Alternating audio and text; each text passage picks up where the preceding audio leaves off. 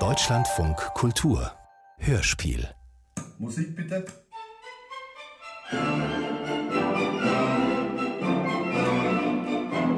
Ischia.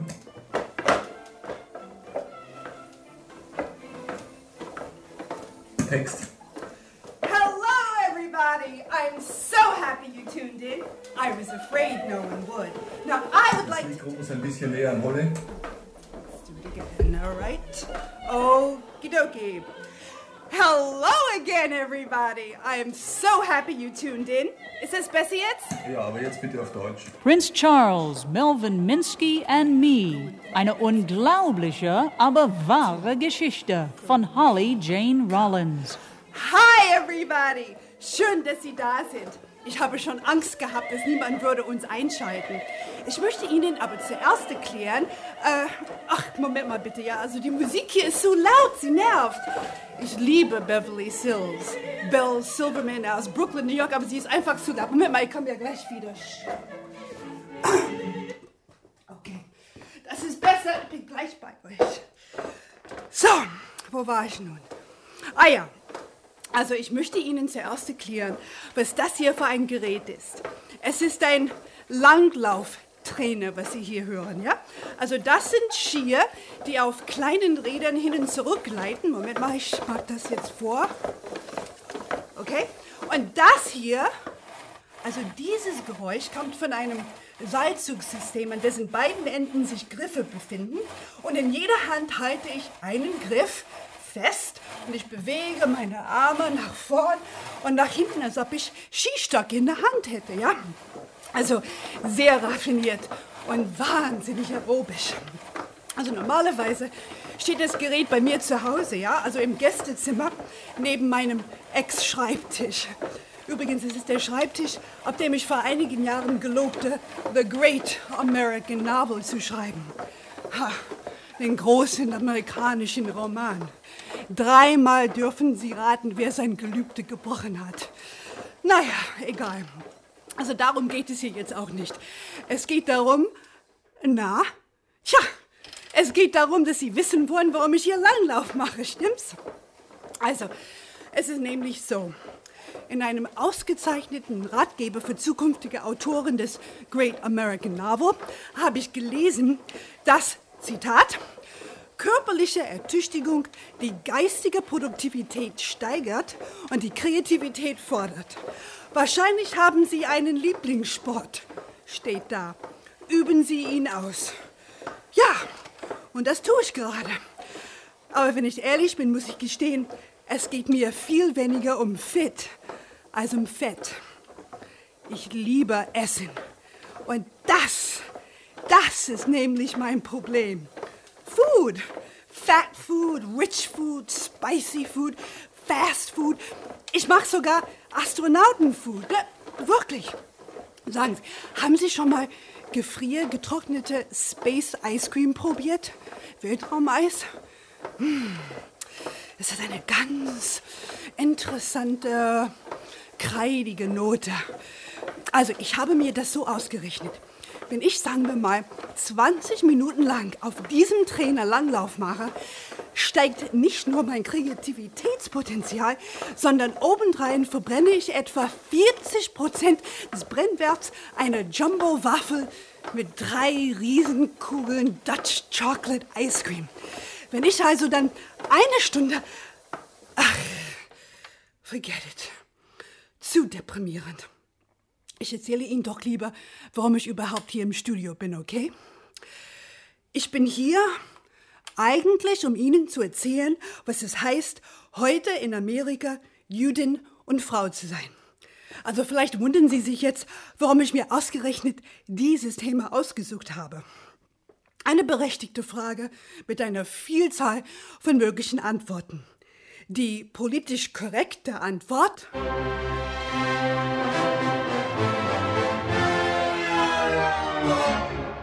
Angesichts des wieder erwachenden Antisemitismus und des wachsenden Fremdenhasses in Deutschland habe ich als Ausländerin, Jüdin und Frau das tiefe Bedürfnis, meine Stimme Gehör zu verschaffen. Die zynische Antwort Ausländer? Juden?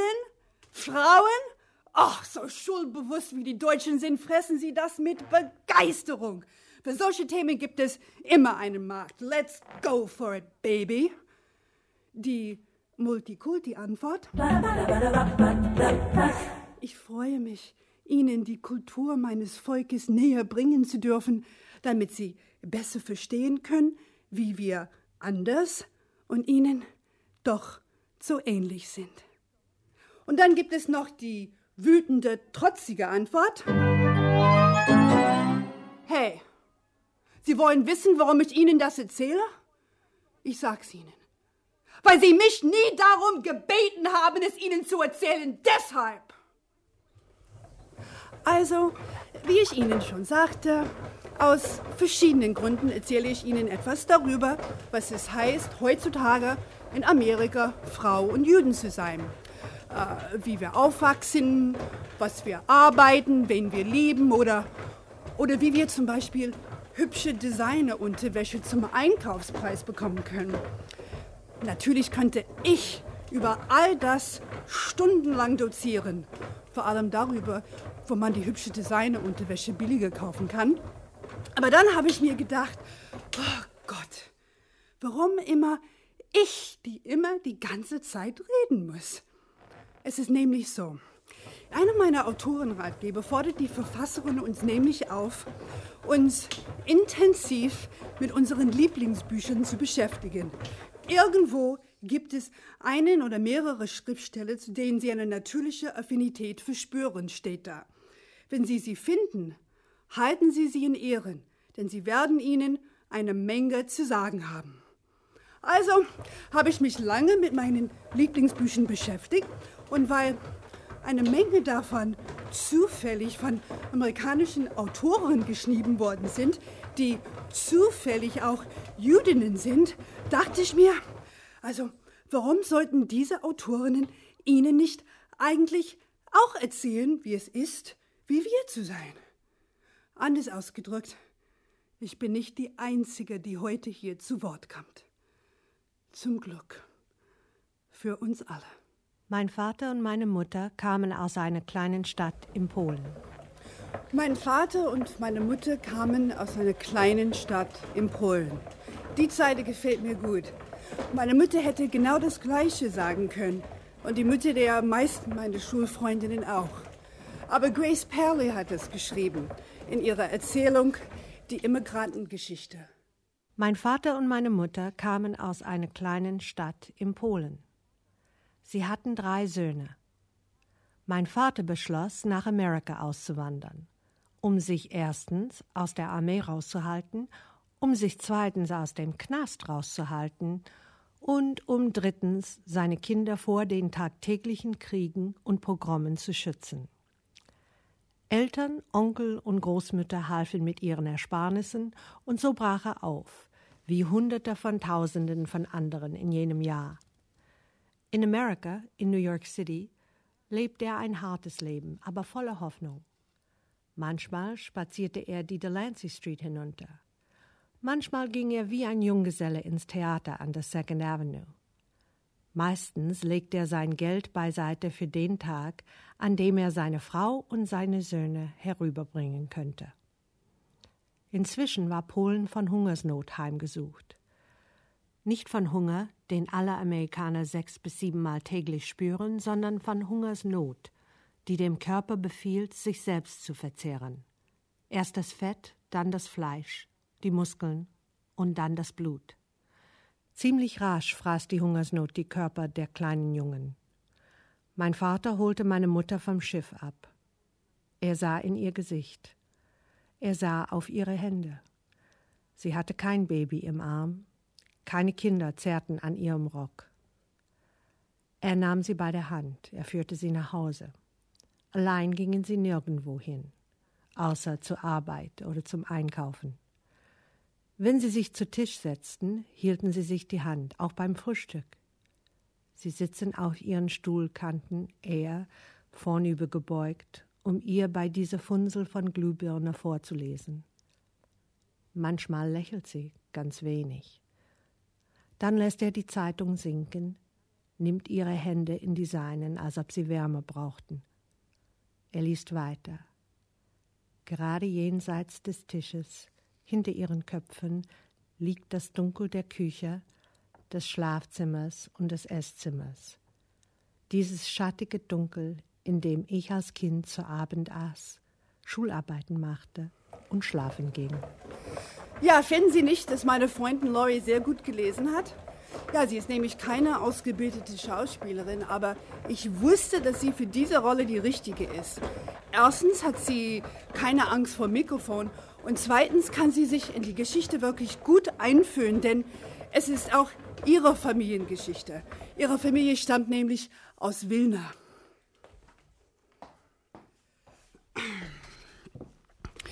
Ja, wenn es, wenn es etwas gibt, das die, die meisten amerikanischen Juden gemeinsam haben, dann sind das, glaube ich, äh, unsere osteuropäischen Roots, unsere Wurzeln und die, die legendäre, fast müttenhafte Erfahrung der Einwanderung, die unsere Familien durchgemacht haben.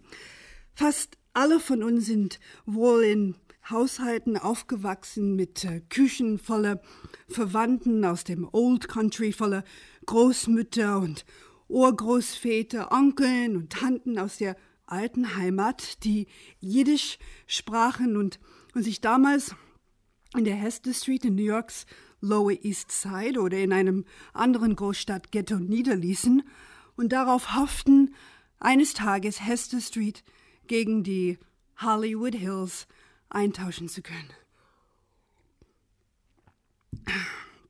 Es sind übrigens ähm, nicht nur Amerikaner in der ersten Generation wie Grace Paley, die ihre Familiengeschichte literarisch verarbeiten, die Babyboom-Generation der Nachkriegszeit, Amerikaner in der zweiten und, und dritten Generation wie ich, schreiben immer noch darüber. Die Familie ist Zentrum unseres Universums geblieben, der, der Fixpunkt, von dem aus wir uns und die Welt erklären. Und das halte ich für sehr jüdisch.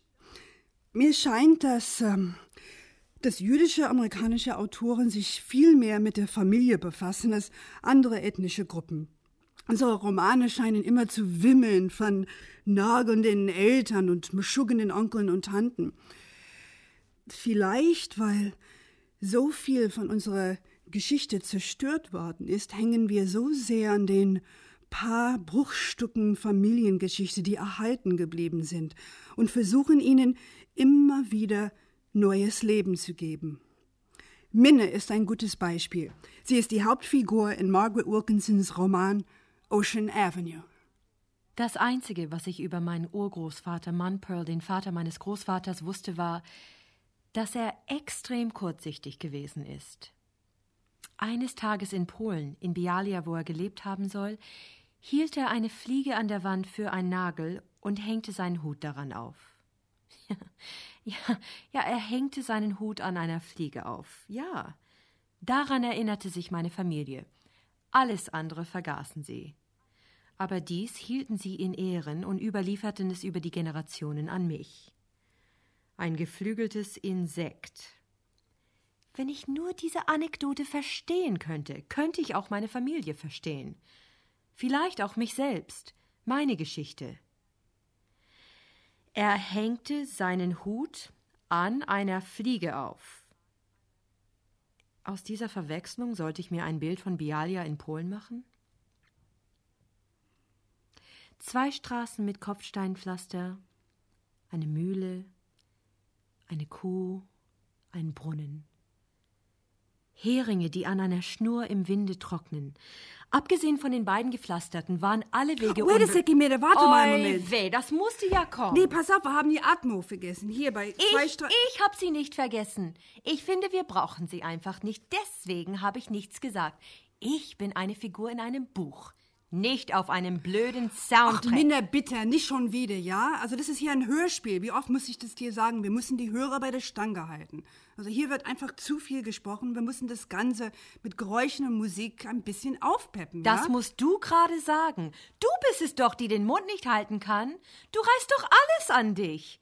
Erst nach drei geschlagenen Seiten hast du den Hörern überhaupt mitgeteilt, was wir hier machen wollen. Hey, wir sind doch Freundinnen, oder? Sei nicht so empfindlich. Komm. Na, also I'm trying my best. Ich versuche mein Bestes. Aber was soll der Overkill? Hier, hier, ich bitte dich. Pferdefuhrwerk auf Kopfsteinpflaster. Dann haben wir klappernde Mühle, mohende Kühe, Wasser, das aus einem Brunnen geschöpft wird, Wind in den Weiden. Bist du fertig? Hund, nein! Hundegebell, Kinderlachen, Babygeschrei, Vogelgezwitscher, Dorfatmo anno 1900, bla bla bla. Das brauchen wir doch alles nicht. Ach ja, hier noch die Fliege, die Fliege, Fliegengesumm. Bist du hier wirklich eine blöde Fliege? Du willst keine Geräusche? Gut, dann forget it, okay? Also ich mach das Buch zu und ich stell dich zurück ins Regal. Ich kann deine Rolle selber sprechen. Das nervt- Genau, nervt genau, mich. wusste ich's doch. Ich habe die ganze Zeit gewusst, dass du meine Rolle willst. Kannst du aber nicht haben. Das ist meine Geschichte. Es ist mein Urgroßvater und ich bin die Einzige, die seine Geschichte erzählt. Ja, dann musst du es mit der Atmo machen. Okay, pass auf. Ich mache einen Kompromiss. Ich nehme ein paar Geräusche raus. Lass mal sehen. Ähm, okay, hier, ich nehme die klappende Mühle raus und das Brunnenwasser, die Kinder, die Babys und die Vögel. Also das wär's. dann. Und die Fliege, nimm die blöde Fliege hier raus. Sollen die Hörer sich doch selbst die Fliege vorstellen, um Gottes Willen. Man muss ja nicht immer gleich mit dem Holzhammer kommen. Lass ihnen Raum für ihre eigene Fantasie. Okay, okay, komm, komm, wir vertrödeln unsere Zeit hier. Also fang doch noch mal an hier mit, ähm, hier. Er hängte seinen Hut an eine Fliege auf. Mach. Ja, okay. Ja. Er hängte seinen Hut an einer Fliege auf. Aus dieser Verwechslung sollte ich mir ein Bild von Bialia in Polen machen? Zwei Straßen mit Kopfsteinpflaster, eine Mühle, eine Kuh, ein Brunnen, Heringe, die an einer Schnur im Winde trocknen. Abgesehen von den beiden gepflasterten waren alle Wege unbefestigt. Mann Pearl, mein Urgroßvater, stand bei der Mühle im Schlamm, einen Hut auf dem Kopf. Worüber dachte er nach? Über Essen, erzählte mir meine Mutter. Woher wusste sie das? Dachte mein Urgroßvater an Brot, als er im Jahr 1900 in Bialia seinen Hut an einer Fliege aufhängte? Tat er es deswegen? Dachte er gerade an sein Abendessen? Ein polnischer Jude. Wer konnte da leben, gar Hüte aufhängen? Wahrscheinlich versuchte er gerade nicht an das Essen zu denken. Etwa an Kohleintopf? Hm. Tja, dann ging das Licht an. Mehr hatte ich nicht. Keine weiteren Angaben. Mein Urgroßvater existierte in einem leeren Raum. Einem Land ohne Namen. Weißt du, Minna, mir geht es genauso. Die Geschichte meiner Familie ist auch irgendwie abhanden gekommen. Ich weiß nicht einmal, wie meine Urgroßväter hießen. Naja, bei einem weiß ich das, dem, dem mütterlicherseits, Moishe Feldman. Er war Hausmeister in einer Synagoge in Brooklyn. Aber das Einzige, was ich über ihn weiß, ist, dass die Gäste bei der Hochzeit meiner Eltern es irre komisch fanden, dass sein Hosenstall dauernd aufging. Na, na wunderbar. Schreib doch eine Geschichte drüber. Das Einzige, was ich von meinem Urgroßvater Moische, dem Vater meiner Großmutter, wusste, war, dass er Perverser gewesen ist. Danke, dass du da warst, Minna. Es war wunderbar. Tschüss. Schmeiß die Geräusche raus. Du brauchst sie nicht. Eine merkwürdige Person, nicht? Aber ein Original. Und deshalb mag ich sie. Schon faszinierend, wie sie aus nichts weiter als eine Fliege, einem Nagel und einem Hut eine wunderbar fiktive Landschaft entstehen lässt. Naja, wie die Autorin Margaret Wilkinson das für Minne getan hat. Aber ihre fiktive Welt dieser europäischer Landschaft um die Jahrhundertwende ist für uns eigentlich ganz real und gehört ebenso zu unserer Vergangenheit wie das Leben auf der Lower East Side in New York und die Erfahrung der Einwanderung. Zwei Dinge unter vielen anderen, die amerikanische Juden gemeinsam haben. Was uns darüber hinaus noch verbindet, sind jüdische Kultur und Tradition, unsere spiritual roots, unsere geistigen Wurzeln oder für manche von uns wie Letty Catton Pogrebin, Letty! Oder für manche von uns wie Letty Cotton Polgraben. Oh, Letty, come on. Letty. Okay. I'm coming, I'm coming. All right. You look good. Sit down. Come on, take a seat. Okay, nimm einen Stuhl und, und ich stelle dich nochmal vor. Ja, haben Sie die Stimme erkannt? Ja, das ist wieder meine Freundin Lori. Sie erinnern sich, oder? Sie hat den Text von Grace Paley vorhin gesprochen.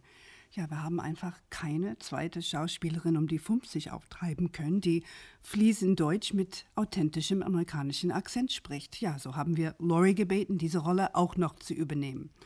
Ja, und so spart sich der Sender außerdem noch ein Sprecherhonorar, das natürlich. Äh okay, once more.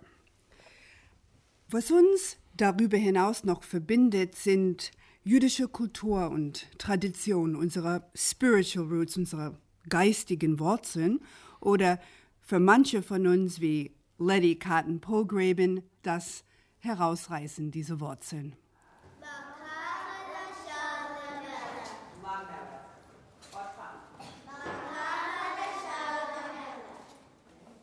Als ich in der dritten Klasse war, haben meine Eltern mich an der Yeshiva von Central Queens eingeschrieben. An eine Talmudstunde erinnere ich mich besonders. Wir lasen über Rabbi Akiba, der sich nicht davon abhalten ließ, die Tore zu studieren, obwohl ein römisches Dekret es verbot. Als ein Freund ihn fragte, wieso er ein solches Risiko auf sich nehme, antwortete Rabbi Akiba mit einer Parabel über einen Fuchs, der springenden Fischen in einem Fluss zusah. Warum springt ihr so? fragte der Fuchs. Weil wir die Fischernetze fürchten, antworteten die Fische. So, so, sagte der schlaue Fuchs. Warum kommt ihr nicht an Land und bringt euch bei mir in Sicherheit? Wenn wir im Wasser unserer angestammten Heimat nicht sicher sind, werden wir an Land, wo wir bestimmt sterben müssen, noch viel weniger sicher sein. Deshalb. Rabbi Akiba sprach von den Juden. Die Tore ist unser Leben, erklärte seinem Freund. Wir können darin lesen und uns dadurch in eine Gefahr bringen, die von unseren Feinden ausgeht. Aber wenn wir das Studium aufgeben würden, müssten wir verschwinden und vergehen. Als der Lehrer, ein Gastrabbiner, die Geschichte zu Ende erzählt hatte, meldete ich mich. Es muss doch außer dem Fuchs und dem Fischernetz noch andere Möglichkeiten geben, hakte ich nach. Juden sind doch keine Fischer, oder? Oi, stöhnte der Rabbi und hob die Hände zum Himmel. Wer will ein Mädchen mit dem Kopf eines Jungen?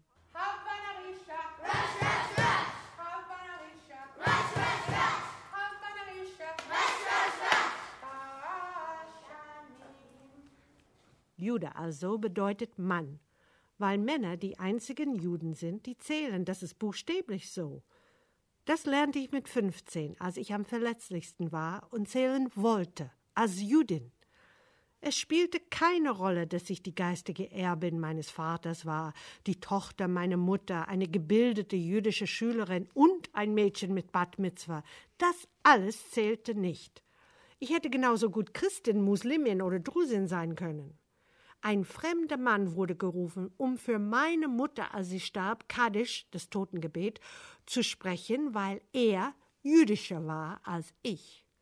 In einer Nacht während der sieben Trauertagen liefen ungefähr 20 Menschen im Haus herum, aber nach jüdischer Rechnung befanden sich nur neun Juden in unserem Wohnzimmer, weil nur neun Männer erschienen waren. Eine Minyan die jüdische Gebetsversammlung besteht aus mindestens zehn Männern. Ich kenne die hebräischen Worte, sagte ich. Zähl mich doch dazu, Daddy. Du weißt, dass das nicht erlaubt ist, antwortete er ungehalten. Für das Totengebet meiner eigenen Mutter kann ich doch zum Minion dazu gerechnet werden. Mein Gott, es ist doch dein Haus, deine Minion, Daddy. Nicht erlaubt, sagte mein Vater, rief in der Synagog an und bat uns, einen zehnten Mann zu schicken.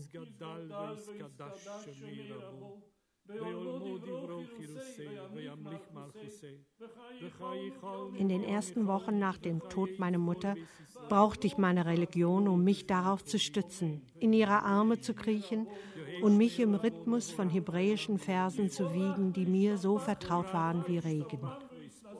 Aber wie konnte ich als Jüdin trauern, wenn mein Kaddisch nicht zählte? Ich trauerte als Tochter und ließ das Judentum hinter mir. Letty ist übrigens eine reale Person, kein fiktiver Charakter.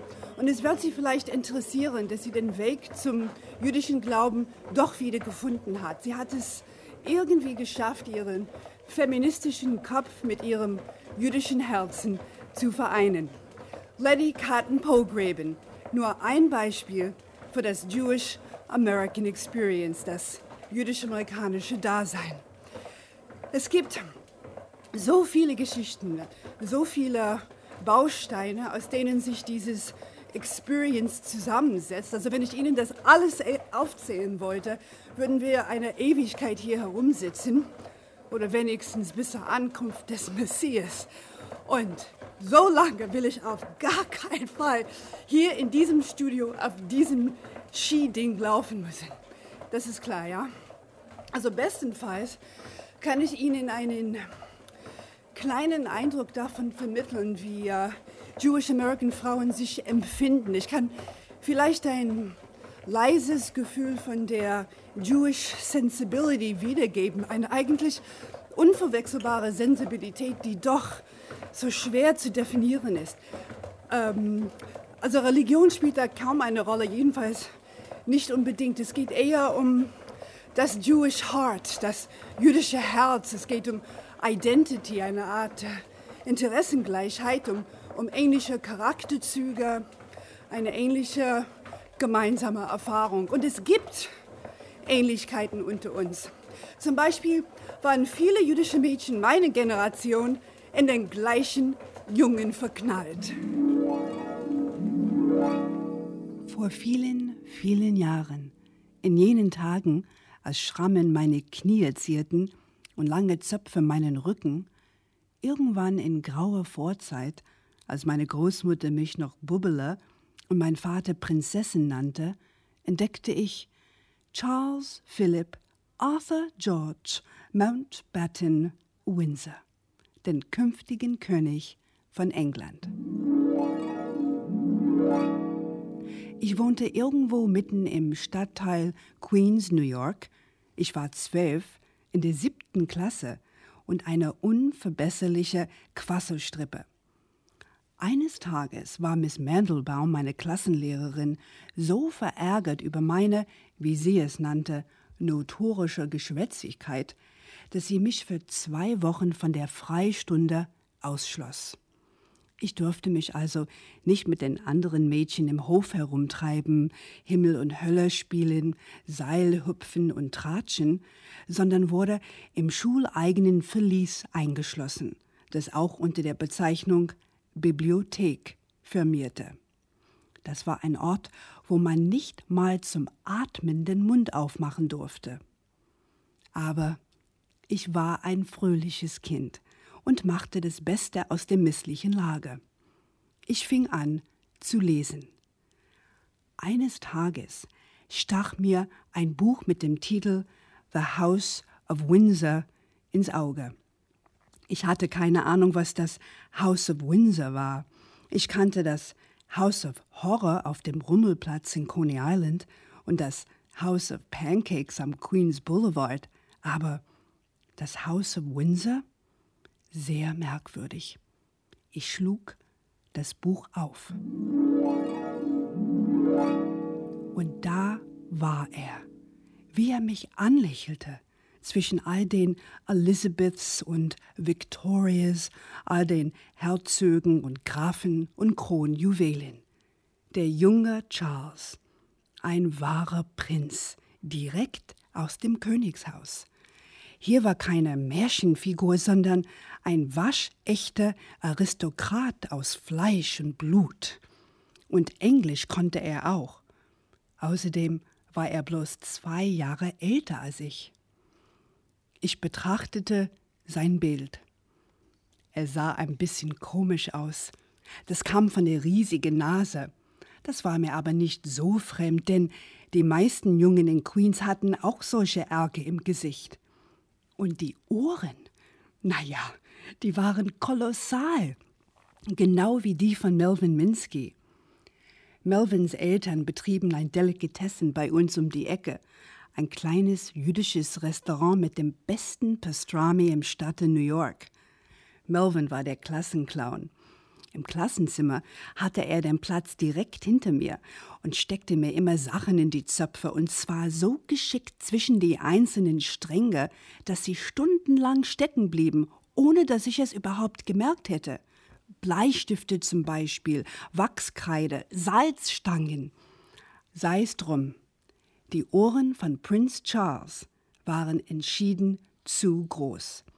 Aber ich würde mich sicher mit ihnen abfinden, denn zum Ausgleich verfügte der Prinz über eine untadelige modische Eleganz. Auf einem der Fotos trug er einen totschicken, dreiteiligen Papierstoffanzug. Die meisten Jungen, die ich kannte, kamen in Jeans und großkariertem daher und nie in Papiermustern mit fashion Westen. Prinz Charles muss es sein. Das war klar.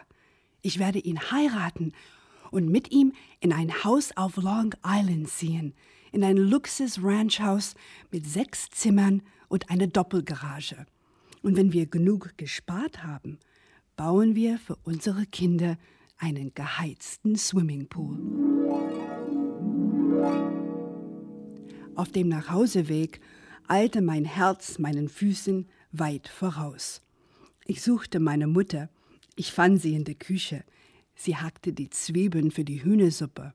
Mom, stell dir vor, rief ich, ich werde Prinz Charles von England heiraten und mit ihm nach Long Island ziehen. Prinz Charles, kam es entsetzt. Wie kommst du denn darauf? Prinz Charles. Vergiss es, daraus kann nie etwas werden. Der ist doch kein Jude. Kindheitserinnerungen, Geschichten. Wie faszinierend, dass sie uns noch immer in ihren Bann schlagen. Manchmal allerdings sind unsere Erinnerungen fast zu bitter, um erzählt zu werden. Zum Beispiel die von Helen Epstein. Vater kam mit einem Wolfshunger heim, als hätte er seit Tagen nichts gegessen, während er doch tagtäglich drei rechtschaffene Mahlzeiten zu sich nahm. Was gibt's zum Abendessen? fragte er auf Tschechisch und zog, ohne die Antwort abzuwarten, die Kühlschranktür auf, nahm eine geöffnete Dose Sardinen oder ein Zipfel Salami heraus und begann zu schlingen. Jeshish Maria Kurt. Dinner will be on the table in ten minutes. Ich bitte dich, Kurt, unterbrach ihn Mutter. In ein paar Minuten steht doch das Essen auf dem Tisch. Ich bin hungrig. Ich habe den ganzen Tag gearbeitet, antwortete Vater. Mutter schwieg. Sie zündete sich wieder eine Zigarette an, schob die Pellen der Salamischeiben, die auf der Anrichte lagen, zu einem Häufchen zusammen und warf sie in den Abfalleimer. Tommy! rief sie mein Bruder. Tommy, are you washing your hands? Tommy, gehst du dir die Hände waschen? Für die Kundinnen war sie eine Entdeckung. Ein Fluchtling, eine gute Schneiderin mit, wie sie sagten, goldenen Händen. Und Mutter kannte sich aus, wie man Sachen zum Funktionieren bringt. Im Gegensatz zu anderen Müttern, die anscheinend immer zu Mechaniker oder Klempner brauchten, wenn bei ihnen etwas kaputt ging, machte Mutter solche Sachen selbst. Sie wusste, wie man einen Reifen wechselte, wenn das Auto einen Plattfuß hatte. Sie reparierte alte Lampen und ausgefranste elektrische Drähte, verstopfte Rohre und Abflüsse. Leck gewordene Kühlschränke konnten sie nicht erschüttern. Sie kniete sich einfach hin und begann die Dinge methodisch auseinanderzunehmen, bis sie die Fehlerquelle entdeckt hatte – dann setzte sie alles wieder zusammen. Das, sagte sie, habe sie im KZ gelernt. There was a rumor going around Auschwitz. Es ging das Gerücht in Auschwitz um, that the Germans were going to pick out the young people who could work dass die Deutschen die jungen Leute, die arbeitsfähig waren, aussondern and were going to ship us out to Germany und uns ins eigentliche Deutschland ins Reich schaffen because they were short of wollten, weil labor. dort Arbeitskräfte knapp waren. We would actually leave Auschwitz alive. Wir sollten tatsächlich lebend aus Auschwitz herauskommen. Sure enough, The order came that there was going to be a selection in the camp. Und sehe da, der Befehl kam, im Lager eine Selektion durchzuführen. The men and women in this age group were brought into a barrack. Die Männer und Frauen aus dieser Altersgruppe wurden alle in eine Baracke getrieben. We had to undress Wir müssen uns ausziehen, completely naked. bis auf die Haut. The clothes over the Die left Kleider über arm. den linken Arm nehmen.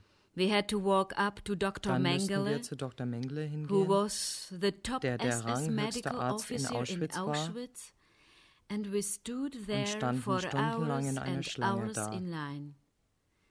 I was watching Ich what beobachtete, happened in front was of sich me, vor mir abspielte and I noticed und habe bemerkt, that the weak dass die ones Schwachen and the ones with glasses Die and the ones Brillenträger who looked old und diejenigen, die alt were aussahen, turned to one auf die side. eine Seite gewiesen wurden. The other ones were sent Die to a anderen wurden zu einem Tisch geschickt, where the numbers on their arms were wo man die down. Nummern an ihren Armen aufschrieb. That was the better Das side. war offensichtlich die bessere Seite. You had to announce Man to him müsste your Namen, name, your age, Alter and your und Beruf angeben.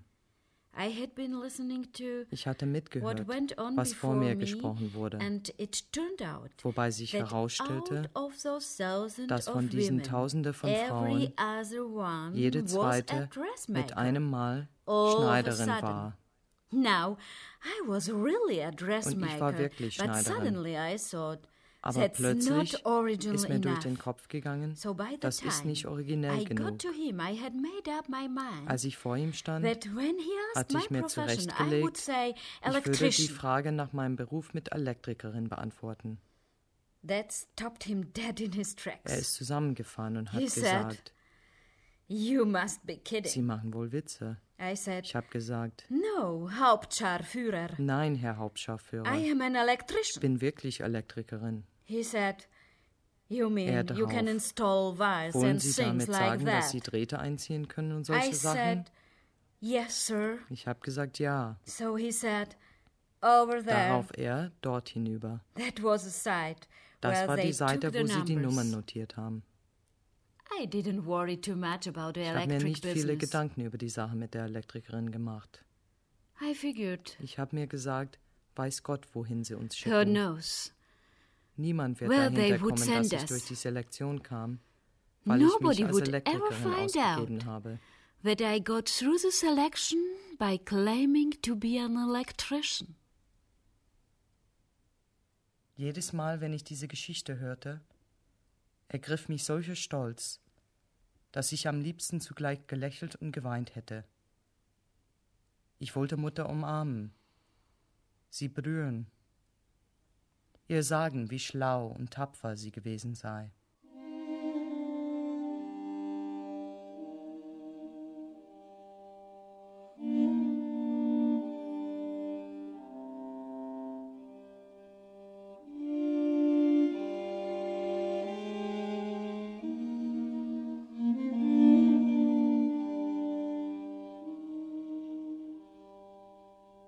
Also Helen Epsteins Mutter, diese Frau, die mit beiden Beinen im Leben steht, passt eigentlich nicht in das Bild der typischen Jewish Mother, das sich normalerweise in der zeitgenössischen jüdisch-amerikanischen Literatur findet. Man denke nur an die furchtbar entnervende Mutter in Philip Roths Buch Portnoys Beschwerden oder an all die nörgelnden Mütter in den Filmen von Woody Allen. Das typische Bild der Jewish Mother ist eine überwältigende, überbesorgte, übergewichtige Haustyrannin, die ununterbrochen unsere Bäuche mit fettem Essen und unsere Hirne mit dummem Zeug vollstopft. The Jewish Mother. Nur ein jüdisch-amerikanisches Stereotyp. Daneben gibt es auch noch die Japs. Eines schönen Tages, vor vielen, vielen Jahren, als ich zwölf war und meine Zeit in der Schulbibliothek noch absaß, ging ich an einem regnerischen Nachmittag von der Schule nach Hause.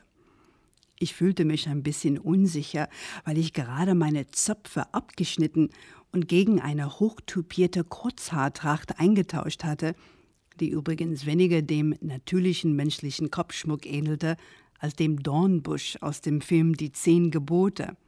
Nachdem Gott ihn angezündet hatte. Ich war also auf dem Heimweg, und wer konnte es schon sein, der hinter mir herlief?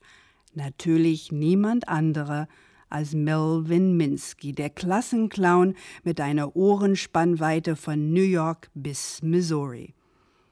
Ich ging also vor mich hin, ignorierte ihn, bis er mich plötzlich von hinten ansprang und mit einem gezielten Griff meinem BH schnappen ließ.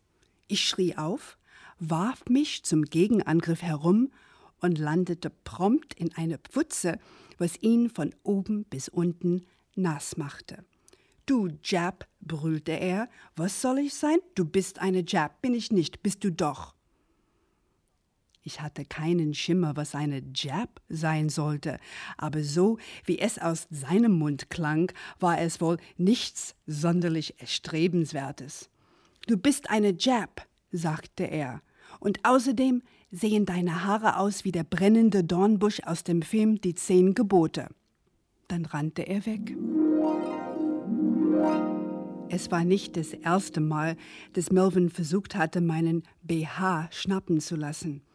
Das letzte Mal, ich ging gerade zusammen mit meiner Freundin Andrea Adler von der Schule nach Hause, war er ebenfalls weggerannt, hatte aber damals Lesbierin hinter mir hergeschrien. Lesbierin? Was das war, wusste ich auch nicht. Andrea Adler hatte ebenso wenig Ahnung. Hey Melvin, was ist eine Lesbierin? hatte ich ihm hinterhergeschrien. Guck doch im Lexikon nach, du Dummi, hatte er zurückgeschrien. Und das tat ich auch. Unter dem Eintrag Lesbia stand Substantiv Einwohner der griechischen Insel Lesbos. Hä? Ich konnte mir keinen Reim darauf machen. Warum hatte Melvin mich als Einwohnerin einer Ferieninsel im Mittelmeer bezeichnet? Ich suchte also nach meiner Mutter. Ich fand sie in der Küche. Sie hackte die Zwiebeln für die Kasche Warnischkes. Mm, yum, yum. Das leckere Buchweizengericht mit Schmetterlingsnudeln. Mom, was ist eine Lesbierin? fragte ich. Eine Lesbierin? kam es entsetzt. Wer bringt dir denn solche Ausdrücke bei? Lesbierin. Guck im Lexikon nach. Aber jetzt musste ich mich mit diesem neuen Wort befassen. Jap.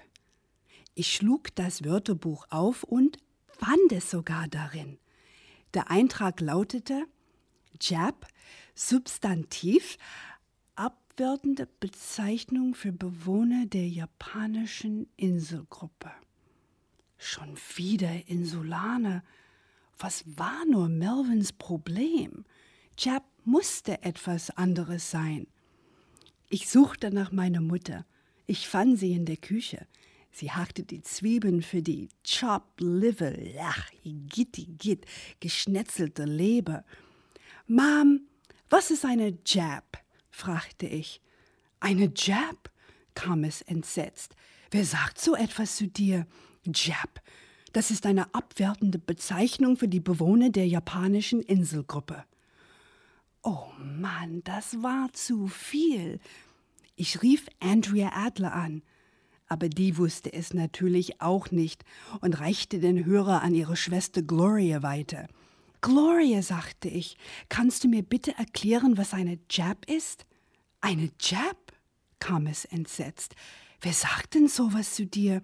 Das ist eine abwertende Bezeichnung für Nein, Gloria, bitte. Die Wahrheit, die Wahrheit.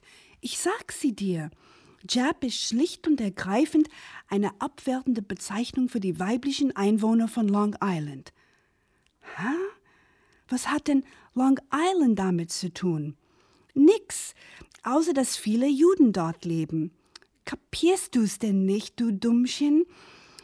J-A-P, das ist die Abkürzung für Jewish American Princess, JAP, jüdische amerikanische Prinzessin. Hä?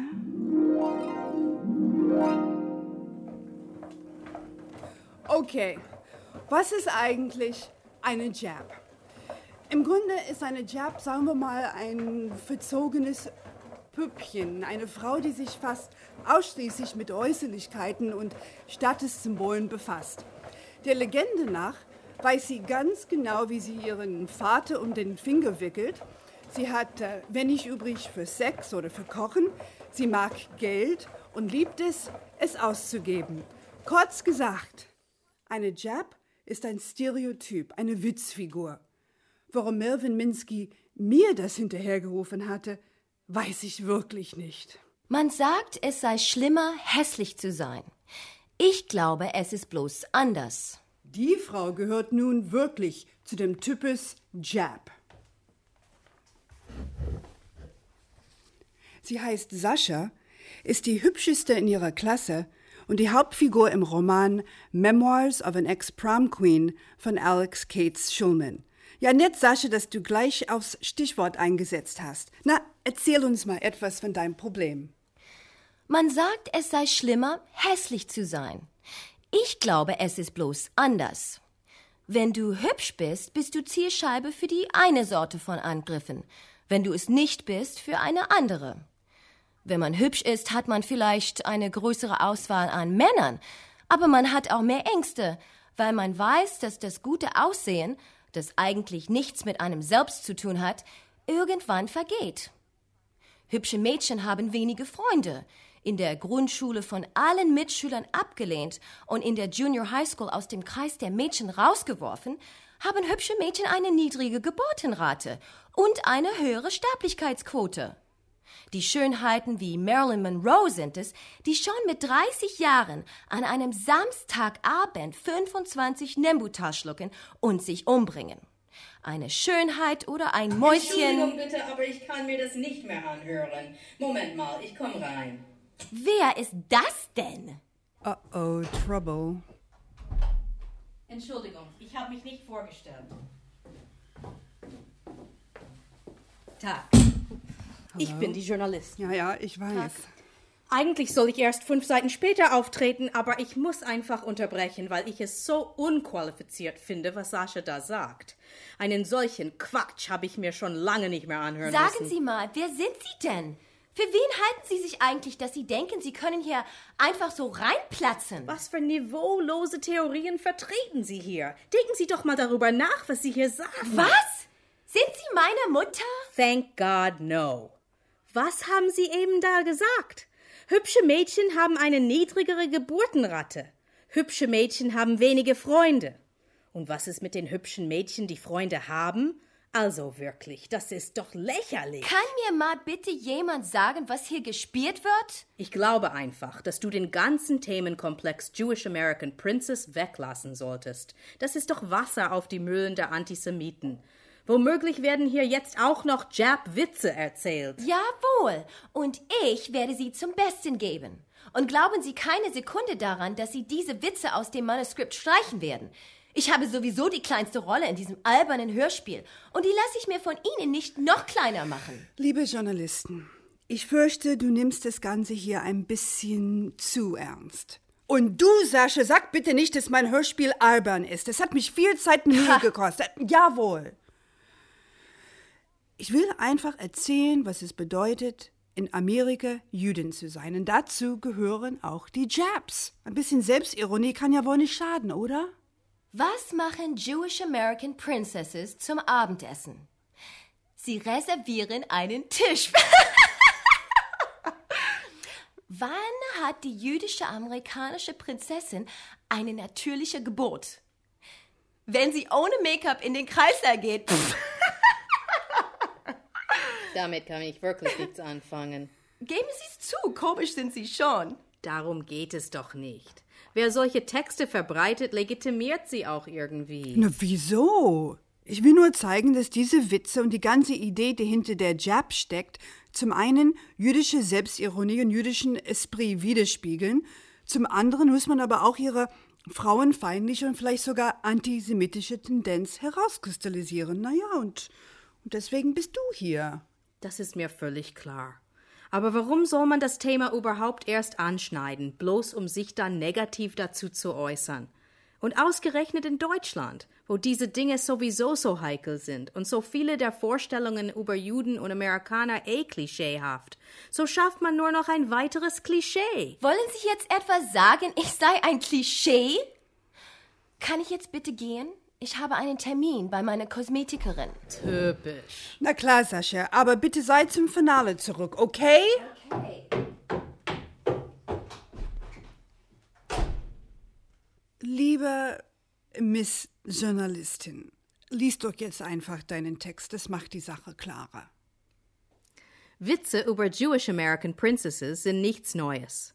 Aber es mehren sich doch besorgte jüdische Stimmen, die meinen, es sei an der Zeit, mit dem Lachen aufzuhören. Zeitschriftenredakteurin Susan Weidman Schneider hält diese Witze nur für scheinbar harmlos. Im Grunde genommen seien sie symptomatisch für wieder erwachende frauenfeindliche und antisemitische Tendenzen. Die Schriftstellerin Francine Clagsburn stimmt ihr zu. Sie sagt, Jap ist zu einem Begriff für materialistisches Denken, Genusssucht und schrilles Auftreten geworden. An einer solchen Herabsetzung jüdischer Frauen kann ich nichts Amüsantes finden. New York Times, 7. September 1987. Sehr präzise, genau das, was wir brauchten. Vielen Dank. Ja, und es passt sehr gut zum nächsten Programmpunkt, nämlich Rachel Samstads Jewish Prince Routine, die Nummer mit dem jüdischen Prinzen. Sag mal, kennst du Rachel? Rachel Samstad? Nein, glaube ich nicht. Rachel ist die Hauptfigur aus Nora Ephrons Roman Sodbrennen. Ach, ich bin sicher, dass du dich mit Rachel sehr gut verstehen wirst. Ähm, hallo Technik? Ja, Ja, ist äh, Rachel schon da? ja, ist schon da. Wollte aber noch mal aufs Klo. Ich schicke sie dann gleich rein. Danke. Rachel kocht gern, ist Feinschmecker-Kolumnistin und Mutter eines zweijährigen Kindes. Und gleich am Anfang von Sodbrennen erfährt sie, dass Mark, ihr Ehemann, ein äh, schickimicki Washingtoner Politikjournalist, mit Thelma, eine ihrer besten Freundinnen, fremd geht. Und am Tag, als sie das erfährt, ist sie übrigens im siebten Monat schwanger. Klingt sehr komisch. Am ersten Tag fand ich es nicht komisch. Hallo Rachel, hallo, wir haben ja gar nicht gehört, wie du reingekommen bist. Und heute finde ich es immer noch nicht komisch. Ah, darf ich euch vorstellen, Rachel Samstad, das ist ähm, die Journalisten. Nennen Sie mich einfach New York Times. Hi, ich war auch mal eine richtige Journalistin, bevor ich mit den Feinschmecker-Kolumnen angefangen habe. Ah, ich auch. Ach wirklich? Ich wusste gar nicht, dass du etwas von Kochen verstehst. Na, wer sagt denn das? TV-Dinners aus der Tiefkühltruhe sind meiner Meinung nach eine der größten Erfindungen des 20. Jahrhunderts. Gleich nach meinem Langlauftrainer. Nein, richtige Journalisten war ich mal, das wollte ich sagen. Tolles Gerät. Jetzt bist du also Aerobic-Lehrerin. Nein, ich schreibe. Fitnesshandbücher? Ach, Erzählungen, Belletristik, Hörspiele. Ah, das tut mir aber leid. Wie konnte das denn passieren? Ach ja, ich weiß auch nicht, aber irgendwie hat mich der Journalismus nicht mehr gereizt. Statt darüber zu schreiben, was wirklich passierte, machte ich mir viel mehr Gedanken darüber, was hätte passieren können. Verstehe. Meine Therapeutin fragt mich immer, warum glauben Sie eigentlich, aus allem eine Geschichte machen zu müssen? Ich habe ihr gesagt, wenn ich die Geschichte erzähle, kommt wenigstens meine Version dabei raus. Würde es den Damen etwas ausmachen, wenn ich mir ein paar Notizen mache? Allmählich wird es zitierfähig.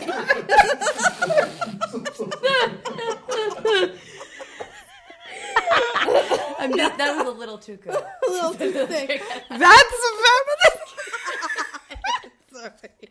The, why would I use the word Damen?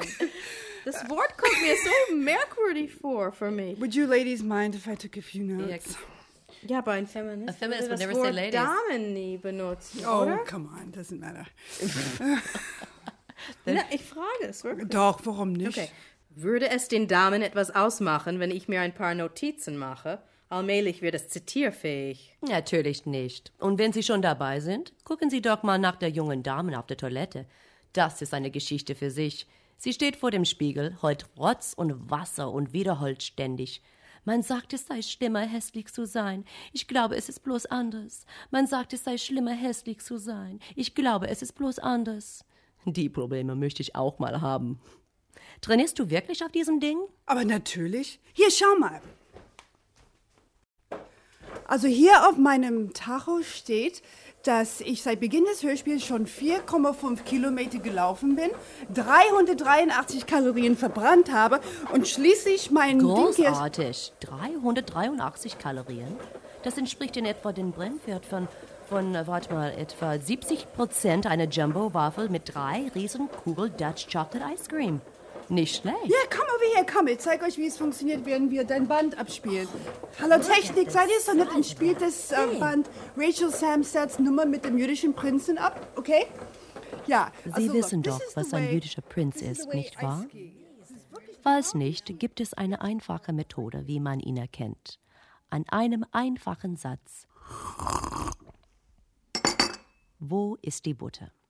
Okay, wir alle wissen ja, wo die Butter ist, oder? Die Butter ist im Kühlschrank. Die Butter liegt in dem kleinen Türfach mit der Aufschrift Butter. Aber der jüdische Prinz fragt eigentlich gar nicht, wo ist die Butter. Er will damit sagen, hol die Butter. Er ist zu clever und sagt nicht hol sie, sondern fragt wo. Und wenn sie dann antworten, im Kühlschrank, und er geht nachsehen, passiert etwas Interessantes, ein medizinisches Wunder, über das viel zu wenig geredet wird. Die Wirkung des Kühlschrankes auf die männliche Hornhaut. Blindheit. Ich kann sie nicht finden. Der Satz Wo ist die Butter ist nur eine von vielen Möglichkeiten, wie ein jüdischer Prinz sich zu erkennen gibt. Manchmal drückt er es etwas anders aus. Dann sagt er zum Beispiel Haben wir Butter? Wir alle wissen, wessen Schuld es ist, wenn keine da ist, nicht wahr? Wenn er besonders geschickt ist, drückt er sich auf eine Art aus, die verraten soll, dass er vor allem an ihrer unglaublichen Klugheit, an ihrem Urteil und ihrer Fantasie interessiert ist. Da sagt er, was meinst du, wie Butter dazu schmecken würde?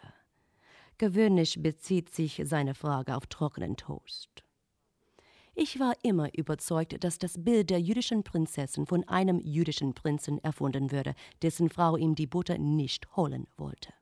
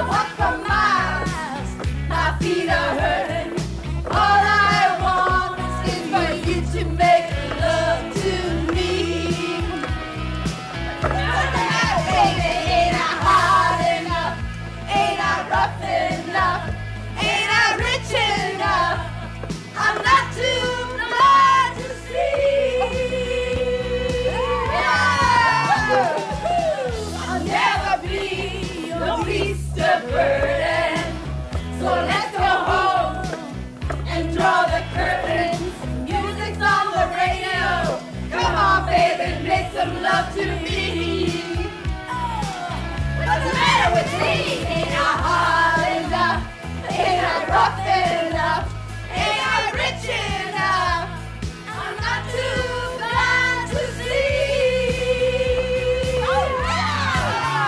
Oh.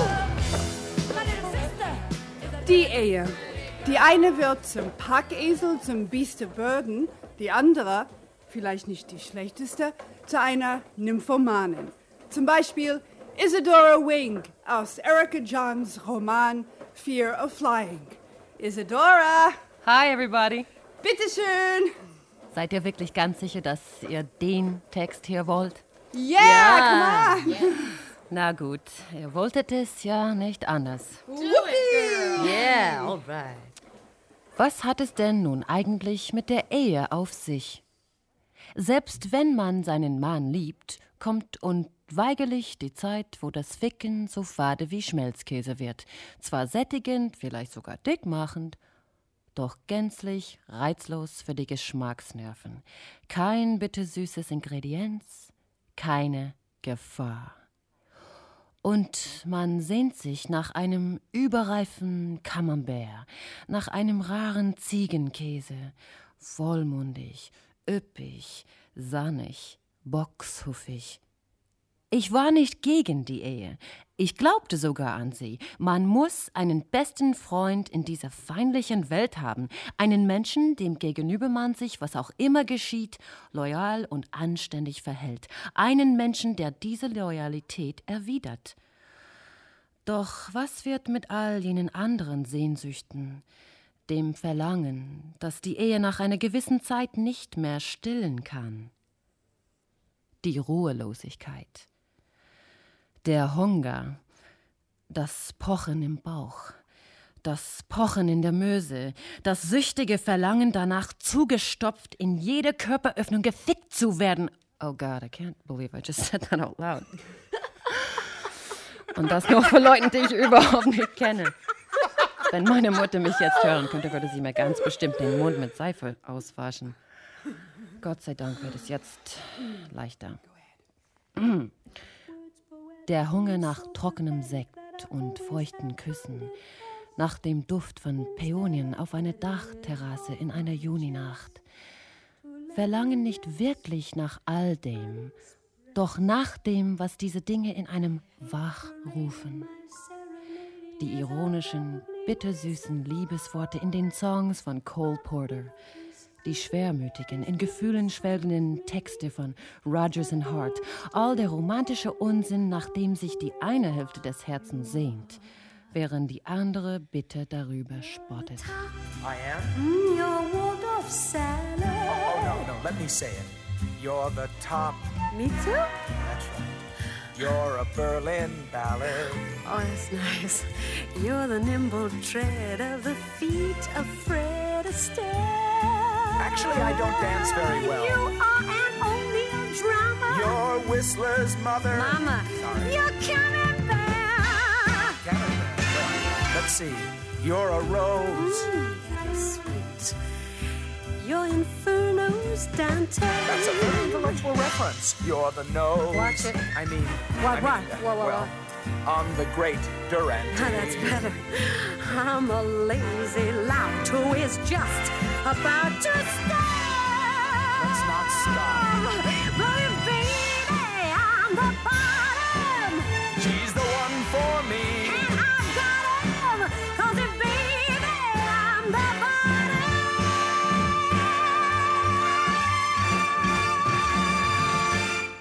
You're the top. Fünf Jahre Ehe hatten mich lüstern nach all diesen Dingen gemacht. Meine Antwort darauf war nicht, noch nicht, eine Affäre mit jemand anzufangen und nicht, noch nicht, auszubrechen, sondern meine Fantasien von der Traumnummer, die ich in Gedanken Spontanfick oder den Fick auf Anhieb nannte, weiterzuentwickeln. Der Spontanfick war mehr als ein gewöhnlicher Fick. Er war sozusagen ein platonisches Ideal. Die Reißverschlüsse lösen sich wie fallende Rosenblätter. Die Unterwäsche weht davon wie Löwenzahnflocken. Die Zungen verschmelzen in Feuchte. Deine Seele strömt durch deine Zunge in den Mund deines Liebhabers. Die Voraussetzung für den wahren, optimalen Spontanfick man sollte den Partner nicht zu genau kennenlernen. Die zweite Voraussetzung ist die Kürze der Beziehung. Und Anonymität macht die Sache noch besser. Ja! Wow! Literatur. Sehr sexy. Aber ist es denn koscher? Sie meinen im jüdischen Sinne. Explizit vielleicht nicht, aber implizit schon. Nicht alle Juden laufen im T-Shirts rum, auf denen steht Hi, I'm Jewish. Isadora Wing ist Schriftstellerin. Ihr Schreibstil zeigt genau den urbanen, liberalen Witz, den wir normalerweise mit jüdisch-amerikanischen Autoren verbinden. Außerdem ist sie ein Paradebeispiel für das nette jüdische Mädchen von nebenan, für das schöne Mädel, wie meine Großmutter Bell sie wohl genannt haben würde, das sich gegen alles auflehnt. Gegen das Traumhaus, die Kinder, das traute Heim Entschuldigung, und... aber das reicht jetzt wirklich. Das hört sich an wie eine drei Minus-Arbeit in feministischer Literaturdidaktik für Anfänger.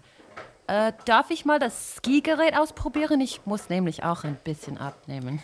Darf ich Sie erst einmal was fragen, Isadora? Ich bin hierher gekommen, weil ich eine Story über Jüdinnen und ihr Sexualverhalten schreiben will. Moment mal.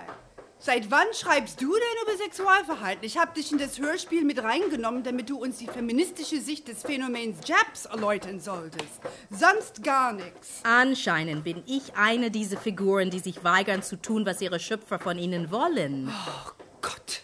Journalisten nehmen sich immer so fürchterlich ernst. Isadora, ich möchte Sie was fragen. Woher nehmen Sie bloß die Krutzpe zu dieser gewagten Sprache? Ähm, die beste Antwort auf diese Frage ist, was meine Schöpferin Erika Jong einmal gesagt hat. Darf ich Sie zitieren? Wenn Sie die Quelle angeben. Erika Jong, Blood and Guts aus dem Buch The Writer on Her Work. Der Mut, den mir die Frauenbewegung machte, und die Unterstützung durch dankbare und begeisterte Leserinnen haben mich gelehrt, dass ich es wagen sollte, anzunehmen, dass meine Gedanken, Albträume und Tagträume auch die meiner Leserinnen sind. Kurzum, in den letzten paar Jahren habe ich gelernt, mir selbst zu vertrauen. Ich kann dir also nicht mehr sagen, dass. Mir? Sprichst du mit mir? Ja, natürlich. Mit wem sollte ich denn sonst reden? Außer dir ist ja keiner da, oder? Wir existieren doch nicht. Na ja, so ganz so würde ich es auch nicht sagen. Wie dem auch sei. Wenn du dein Buch schreiben willst, dann kann ich dir nur eines sagen. Vertraue deinem Instinkt und wage es, dich zum Narren zu machen. Niemand hat je zur Weisheit gefunden, ohne zugleich ein Narr zu sein. Das ist ja alles gut und schön, aber ich möchte Sie doch daran erinnern, dass ich meinen Bericht noch schreiben muss und gern ein bisschen mehr Information hätte. Würde es Ihnen alles was ausmachen, wenn wir bitte wieder zum Thema Sex übergehen? Sex? Ich bin im siebten Monat. Mein Mann hat mich gerade verlassen. Ich habe ein zweijähriges Kind, das noch in Windeln herumläuft. Und Sie wollen, dass ich mich über Sex unterhalte? Erbarmen. Dann reden wir doch vom Essen, Rachel. Ich liebe Essen. Oh, ich auch. Hat eine von euch schon mal gefriergetrocknetes Weltraumeis probiert? Ja, es hat eine sehr interessante kreidige Note. Rachel, erzähl uns was vom Key Lime Pie, von ihrem preisgekrönten Limonenkuchen. Das Rezept ist ganz einfach.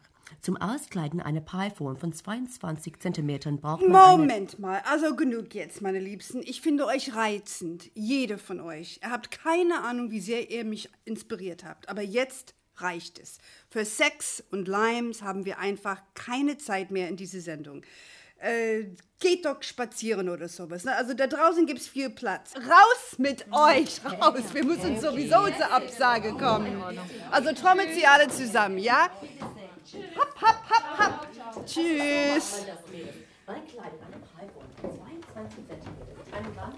Ein langer Weg war das. Vom Städtel zum Sex, vom Talmud ohne Frauen bis zum Toast ohne Butter, von der Kurzsichtigkeit des Großvaters bis zum Schmerz der Mutter. Kurzum, the Jewish American experience. And now, ladies and gentlemen, als Höhepunkt unserer heutigen Revue die Erfolgsstory schlechthin, der Mythos vom Tellerwäscher zum Millionär. Die Geschichte einer Frau, die es von der Hester Street bis zu den Hollywood Hills schaffte. Julia Phillips, eine preisgekrönte Filmproduzentin, die Frau hinter dem Erfolgsfilm The Sting, deutsche Titel Der Clou, gibt uns in ihrer Autobiografie You'll Never Eat Lunch in This Town Again den folgenden Bericht. Michael und Tony hatten sich wochenlang mit der Frage abgequält, ob The Sting den Oscar für den besten Film bekommen würde. Sie hatten Reden eingeübt und einstudiert, wie sie aufstehen und auf die Bühne gehen würden. Ich aber hatte mich nicht mal im Traum getraut, mir unseren Sieg vorzustellen. Positives Denken war nicht so ganz meine Stärke. Stattdessen entlud sich meine ganze Nervosität in die intensive Suche nach dem richtigen Kleid. Joel Schumacher fungierte als Fashionberater. Wir einigten uns schließlich auf ein Teil mit schwarzen Spaghetti-Trägern, eine lange einreihige Perlenkette und zwei Boas, eine aus Perlhuhn und die andere aus schwarzen Straußenfedern. Weil die Geburt meiner Tochter erst sechs Monate zurücklag, war ich um die Hüften herum noch etwas breit. Ich brauchte Höhe. Also erstand ich ein paar schwarze Satinschuhe mit Strassbesatz und gewaltigen Plateausohlen. Sie blieben unter dem langen Kleid verborgen, verhalfen mir aber eindeutig zur nötigen Größe und außerdem noch zu der heimlichen Angst, dass sie mich vor den Augen der Fernsehzuschauer in aller Welt zu Fall bringen könnten. Kopf oder Zahl, schick oder sicher? Schick siegte.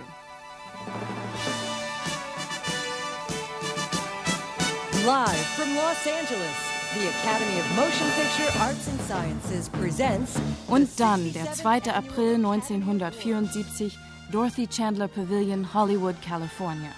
Die Preisverleihung ist im vollen Gange. Im Verlauf des Abends hatte die Atmosphäre zu faulen begonnen. Wenn man bedenkt, dass ein Gutteil des Publikums aus Kandidaten besteht, kann man sich leicht vorstellen, dass sich die Verstimmtheit der Verlierer immer mehr breit macht. Mit jeder Sparte gibt es mehr und mehr, nennen wir sie Nichtgewinner in der Menge. Es ist ein Wunder, dass sie überhaupt applaudieren können. David Niven kommt auf die Bühne, um Elizabeth Taylor anzusagen, die den Preis für den besten Film vergeben wird. Das Publikum gibt ihr eine Standing Ovation. Im Stehen knüpfen Michael und Tony ihre Smokingjacken zu. Elizabeth Taylor trägt ein ärmelloses Etwas in Pastell.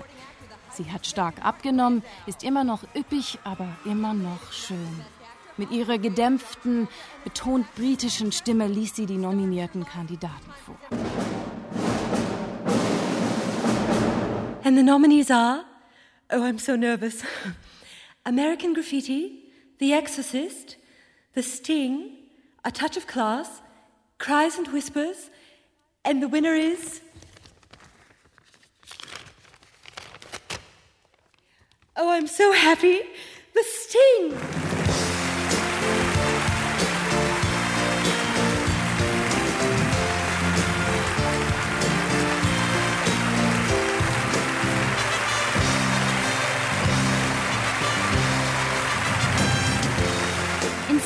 Drehe ich mich zu Michael und Tony, aber sie haben schon ihre Plätze verlassen und sind auf dem Weg zur Bühne. Ich will auch aufstehen, aber irgendetwas hält mich auf meinem Stuhl fest und würgt mich. Die Perlenkette. Sie hat sich an der Stuhllehne verhakt. Ich will mich gerade aus dem Sitz werfen und das Ding sonst wohin wünschen. Da dreht sich Michael noch einmal um und befreit mich. Ich hole tief Luft und greife nach ihm. Hand in Hand gehen wir drei auf die Bühne.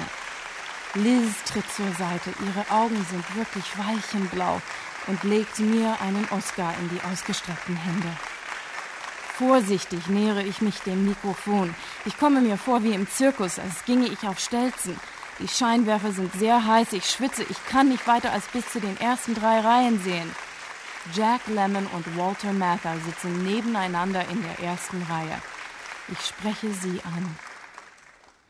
Sie können sich nicht vorstellen, was für ein Trip das ist, für ein nettes jüdisches Mädchen aus Great Neck am selben Abend nicht nur den Academy Award zu bekommen, sondern auch noch Elizabeth Taylor kennenzulernen. Jack und Walter lachen und der Rest des Publikums auch. Und ich finde mich wohlgeborgen zwischen Liz hochberühmten Brüsten wieder. Ah, fantastic. I love it. Was ist es eigentlich, was mich an diese Geschichte so anrührt? Ich glaube, ich glaube, es ist die Erfüllung des Traums. Er lebt immer noch in unserer Fantasie, der allumfassende American Dream. Die Vorstellung, dass man doch erreichen kann, was man sich vornimmt, wenn man sich nur richtig anstrengt. Darauf haben Juden natürlich kein Monopol. Wir sind nur eine Gruppe von Menschen, die in diesem Jahrhundert in Amerika die Chance bekamen, ihr Glück zu versuchen. Und wir versuchten es. Unsere Großeltern haben es versucht, indem sie Osteuropa verließen und die Reise über den Ozean auf sich nahmen. Unsere Eltern haben es versucht, indem sie tagsüber jede harte, schlecht bezahlte Arbeit auf sich nahmen, damit sie wenigstens abends aufs College gehen konnten. Und wir, ihre Kinder, haben den Dream auch geerbt jeder auf seine oder ihre Weise. Ich möchte wetten, dass meine ganze Schwärmerei für Prince Charles irgendwie etwas mit dem American Dream zu tun hatte, mit einer Überzeugung, die meine Familie und deren Geschichte mir vermittelt hatten. Ich bin etwas Besonderes. Ich kann aufsteigen, alle Hindernisse überwinden, etwas aus mir machen. Auch wenn es nichts weiter ist als die Gatten eines dämlichen Prinzen.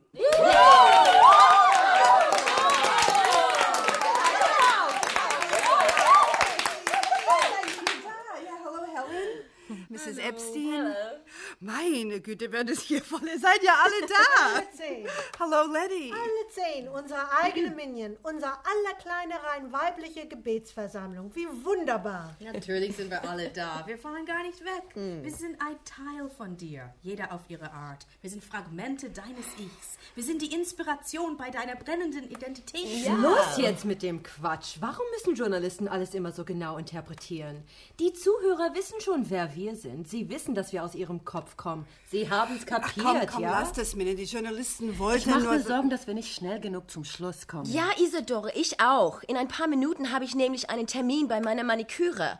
Und du, meine liebe Erzählerin, hast uns immer noch nicht erzählt, wo wir die Designerunterwäsche zum Einkaufspreis kriegen. Erinnerst du dich noch? Toller Dialog.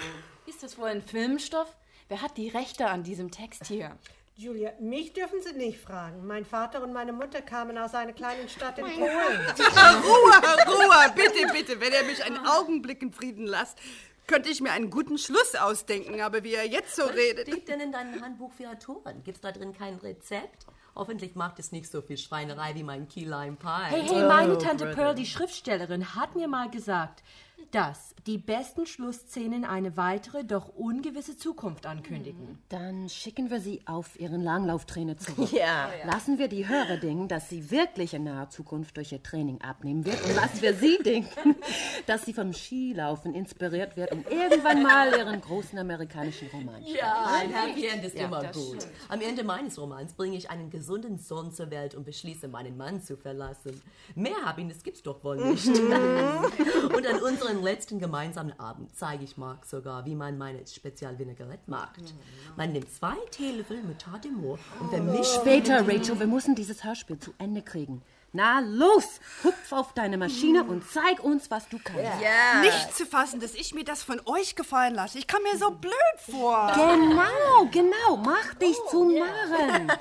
The Great American Novel. Eine gewaltige Sache. Ich weiß nicht mal, wie ich anfangen soll. Aber du hast ja schon längst angefangen. Wir haben dir unsere Geschichten gegeben und du hast angefangen, uns deine zu erzählen. Also, bring es zu Ende.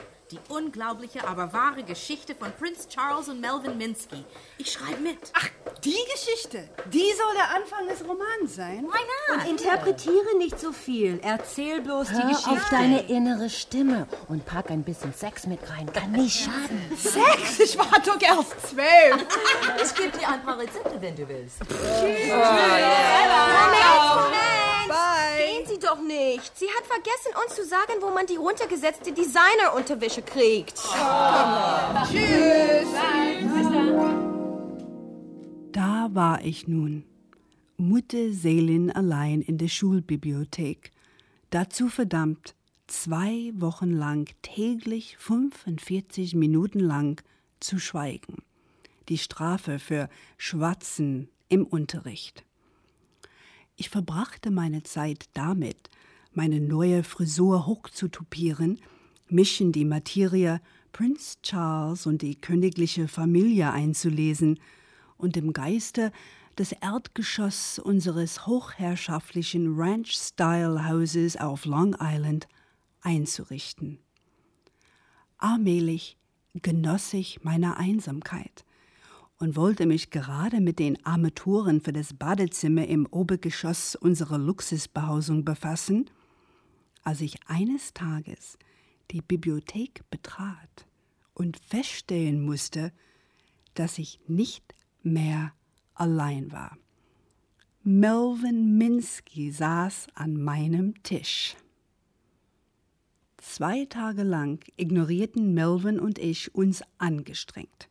Aber am dritten Tag, gerade als ich mich so weit an seine Elefantenohren gewöhnt hatte, dass ich sie ohne akute Lachkrämpfe ansehen konnte, und gerade als ich fast genügend Mut beisammen hatte, um ihm zu sagen, dass Jap auch eine Abkürzung für Jewish American Prince sein könnte, durchbrach Melvin die Bibliotheksstatuten und öffnete den Mund zu mehr als zum Atmen. Bei uns im Keller habe ich ein Chemielabor eingerichtet. Willst du nach der Schule mal vorbeikommen und ein paar Tests machen? Sag ich dir morgen, flüsterte ich als Antwort. Als wir uns am nächsten Tag in der Bibliothek wieder trafen, gab ich ihm einen Zettel.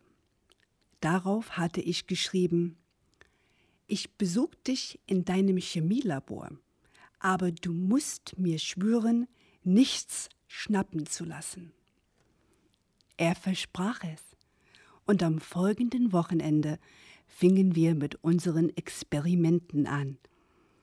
Zuerst untersuchten wir, wie Lackmuspapier sich verfärbt. Dann versuchten wir mit verschiedenen Chemikalien den Geruch von faulen Eiern herzustellen. Und dann experimentierten wir mit Küssen.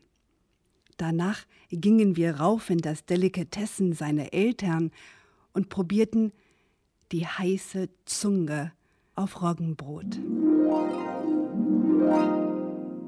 Kurz darauf lud Melvin mich zu seiner Bar Mitzvah-Feier ein. Eine Riesenveranstaltung.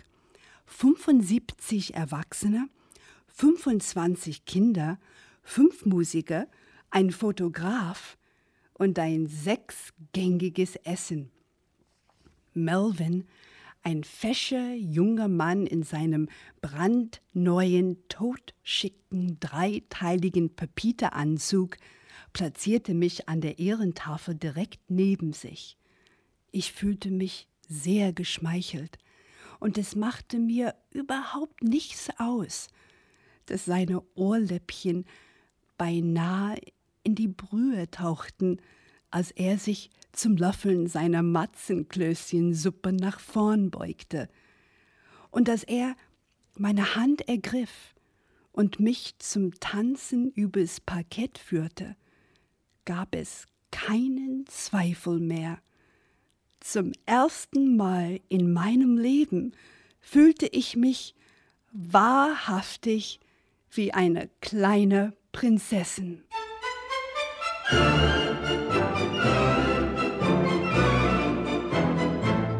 Prince Charles, Melvin Minsky and Me. Eine unglaubliche, aber wahre Geschichte. Ein Hörspiel von Holly Jane Rollins.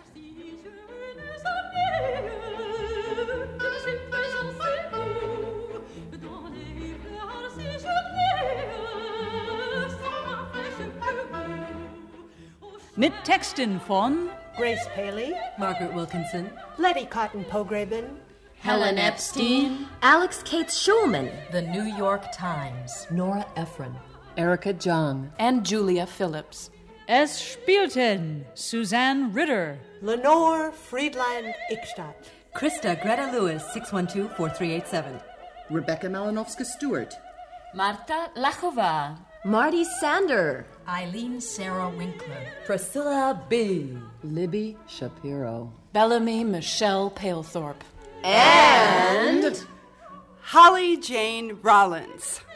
mit Musik von Tabea Zimmerman, Bette Midler, Barbara Streisand und Beverly Sills, der Königin der amerikanischen Opernhäuser.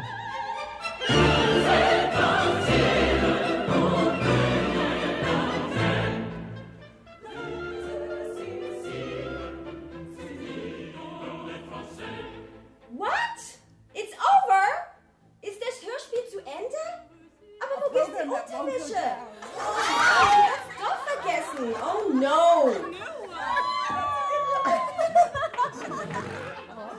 Okay. Hey guys, I'm trying to read something here for the microphone. I was quiet for you. It's the names that's hard. Dramaturgie Gulfer Scholak. Regieassistenz Stephanie Lazai. Schnitt Thomas Simmert. Ton Bernd Friebel. Regie Robert Mateka. Produktion Deutschland Radio Berlin 1995.